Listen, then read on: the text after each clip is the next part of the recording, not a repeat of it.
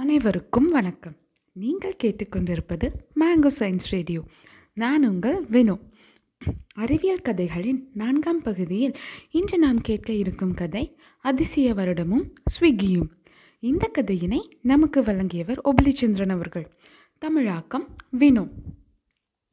முந்தைய சில வார ஊரடங்குக்கு பின்பு மேலும் சில வாரங்கள் ஊரடங்கு நீடிக்கப்பட்டிருக்கும் இந்நிலையில் நாம் அனைவரும் வீட்டிலேயே இருக்க வேண்டிய கட்டாயத்தில் இருக்கிறோம். இச்சமயத்தில் நாம் எப்பொழுதும் அல்லது பெரும்பாலும் பயன்படுத்தும் சில சேவைகள் நமக்கு இப்பொழுது கிடைப்பதில்லை. அவ்வாறான சில சேவைகளே ஸ்விக்கி மற்றும் ஜொமேட்டோ போன்ற உணவை விநியோகிக்கும் செயலிகளாகும். ஊபர், ஓலா போன்ற வாடகை ஊர்தி சேவைகளையும் நாம் இப்பொழுது பயன்படுத்துவது இல்லை, அவை தேவைப்படுவதும் இல்லை. இச்சமயத்தில் இவை நமக்கு அத்தியாவசியமான தேவைகள் அல்ல. ஆனால் இப்பொழுது நான் இதனை குறிப்பிடுவதற்கு காரணம் இச்சேவைகளுக்கு பின்னால் இருக்கும் பொதுவான விஷயத்தை பற்றி கூறுவதற்கே. அவ்விஷயம் என்னவென்றால், ஜிபிஎஸ் குளோபல் பொசிஷனிங் சிஸ்டம் எனப்படும் புவி இடங்காட்டினை பற்றியதாகும். ஊபர், ஸ்விக்கி போன்ற பல கோடி பெருமானம் உள்ள நிறுவனங்கள் இந்த ஜிபிஎஸ் தொழில்நுட்பத்தின் அடிப்படையிலேயே இயங்குகின்றன. மேலும் இத்தொழில்நுட்பம் நம் வாழ்வின் ஓர் ஒருங்கிணைந்த அங்கமாகிவிட்டது. கூகுள் வரைபட செயலி கூட ஜிபிஎஸ் தொழில்நுட்பத்தினேயே நம்பியிருக்கிறது. ஆனால் நம் இத்தொழில்நுட்பத்தின் வரலாற்றினை பற்றி பெரிதாக யோசிப்பதில்லை. இன்றைக்கு அதன் வரலாற்றினை பற்றி நாம் பேசப்போவதில்லை என்றாலும் இத்தொழில்நுட்பத்தினை ஒவ்வொரு முறை பயன்படுத்தும் பொழுதும் ஒருவருக்கு நாம் நன்றி தெரிவிக்க வேண்டும்.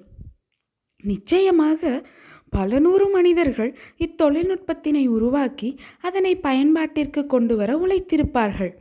ஆனால் இந்த குறிப்பிட்ட ஓர் மனிதர் ஜிபிஎஸ் தொழில்நுட்பத்துடன் தொடர்பு படுத்தி யாரும் நினைத்து பார்க்காத ஒரு நபர், ஆனால் ஒரு மிக முக்கியமான மனிதர், டாக்டர் ஆல்பர்ட் ஐன்ஸ்டீன் என்ற பெயரை தாங்கிக் கொண்டிருக்கும் மனிதராவார்.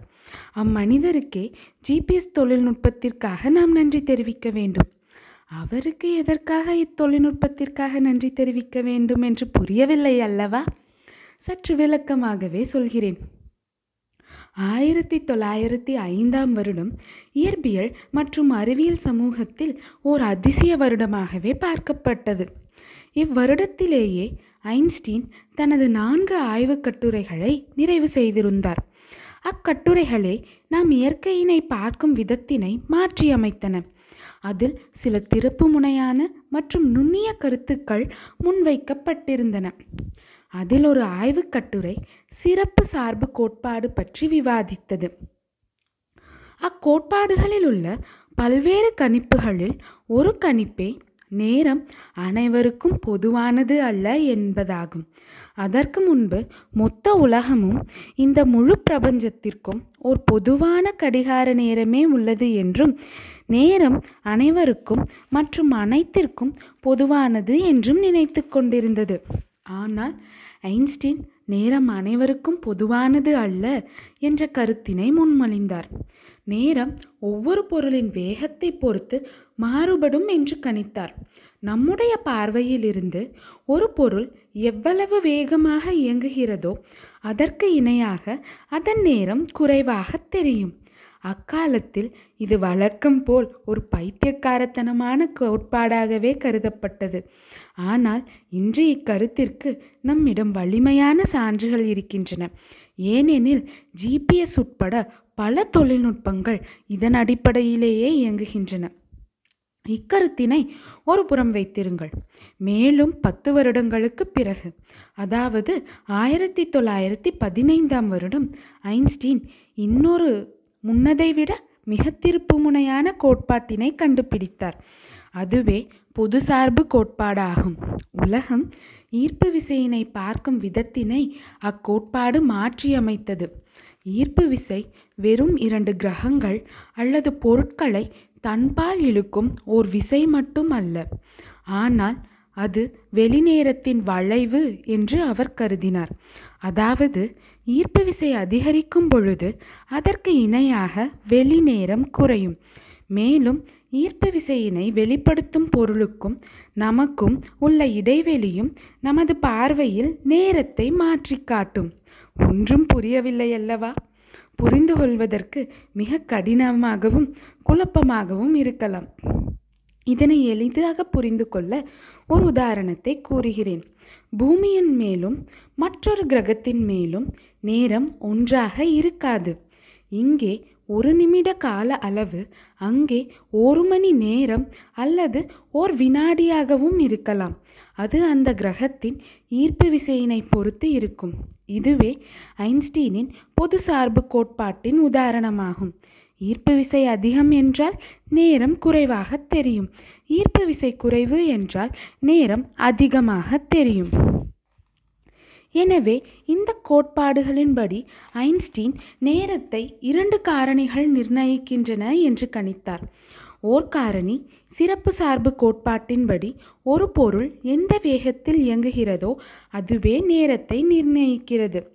இன்னொரு காரணி ஒரு பொருளின் ஈர்ப்பு விசையும் நேரத்தை நிர்ணயிக்கிறது என்பதாகும்.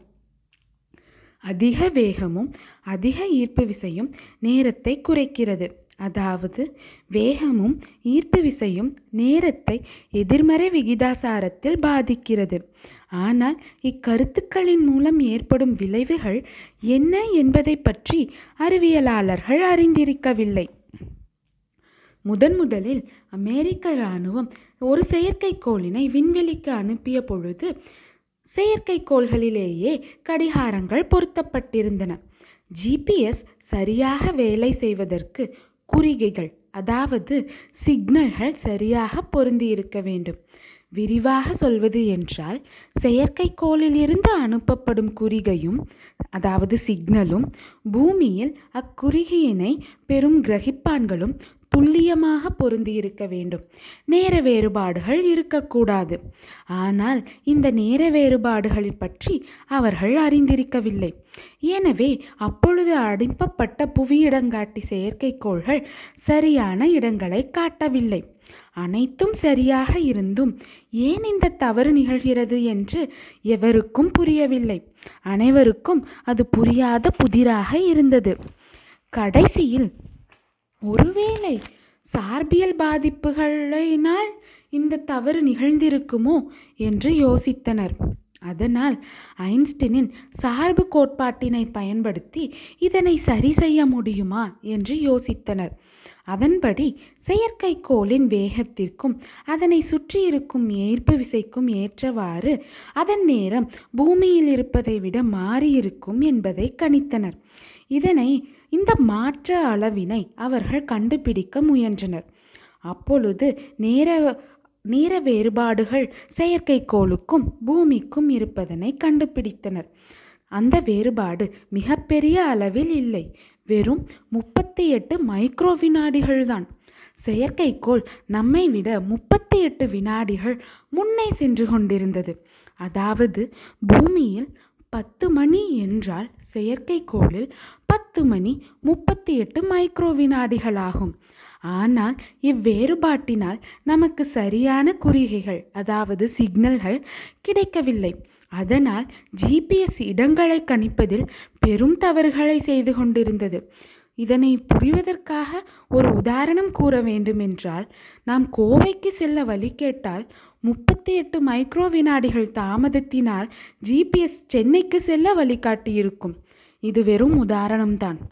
ஆனால் இந்த நேர வேறுபாட்டினை மாற்ற செயற்கைக்கோள்களின் இயக்க சமன்பாடுகள் மாற்றப்பட்டு இரண்டு நேரமும் பொருந்தி இருப்பது போல் செய்யப்பட்டது.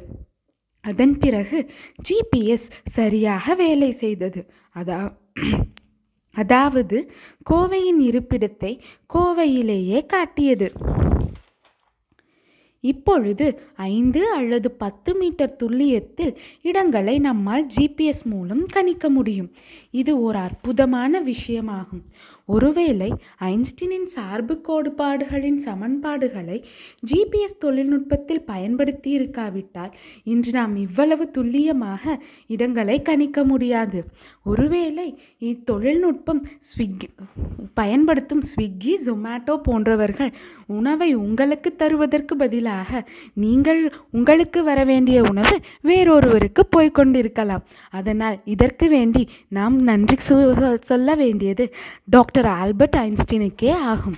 நீங்கள் அனைவரும் இக்கதையினை விரும்பியிருப்பீர்கள் என்று நம்புகிறேன். நீங்கள் அறிவியல் ஆர்வலராக இருந்தால் மற்றும் எங்களுடன் உங்கள் கதையினும் பகிர விரும்பினால் தாங்கள் வாட்ஸ்அப் மூலம் எங்களை தொடர்பு கொள்ள வேண்டிய எண் ஒன்பது ஒன்பது ஐந்து இரண்டு இரண்டு நான்கு மூன்று ஐந்து நான்கு ஒன்று. நன்றி, வணக்கம். தனித்திருங்கள், விழித்திருங்கள், வீட்டிலேயே இருங்கள்.